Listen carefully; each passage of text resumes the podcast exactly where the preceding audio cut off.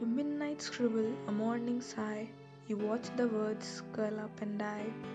Madness lives inside your head of poems lost and pages dead. A mind possessed by unmade books, unwritten lines on empty hooks. Welcome, amigos, to my podcast Alfaze Fitur with Apurva, where I share my passion for writing and reciting. आज फिर आँखें भर आई ना तुम्हारी? ना चाहते हुए भी, पन्ने भीग गए, है ना? सब धुंधला सा लग रहा है, सब बेकार सा लग रहा है। आज फिर तुम्हें सब अपनी हार सा लग रहा है। बिल्कुल खाली हैं तुम्हारे हाथ। शायद कुछ भी नहीं है तुम्हारे पास। शायद बस कुछ अपने ही बचे हैं। बहुत खास हैं जो, बस कुछ सपने ही बचे हैं। वो सपने जिन्हें हासिल करने का कभी उन्हें तुम्हारा तरीका ठीक नहीं लगा तो कभी सपने देखने का तुम्हारा सलीका ठीक नहीं लगा।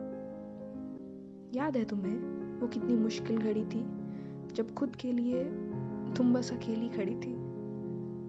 आज भी तुम वहीं अड़ी हो, तुम्हारे दोस्त आगे बढ़ रहे हैं, पर तुम वहीं खड़ी हो। क्या नहीं देखा है तुमने बीते वक्त में? अपनों को अंधेरे में गुम होते देखा है। खुद को उनकी यादों में गुमसुम होते देखा है। देखी है ना उम्मीदी, अपमान देखा है। अपना टूटता स्वाभिमान देखा है।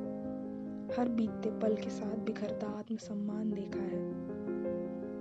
पर ये सब देख कर भी तुम्हारी आँखें अभी थकी नहीं हैं।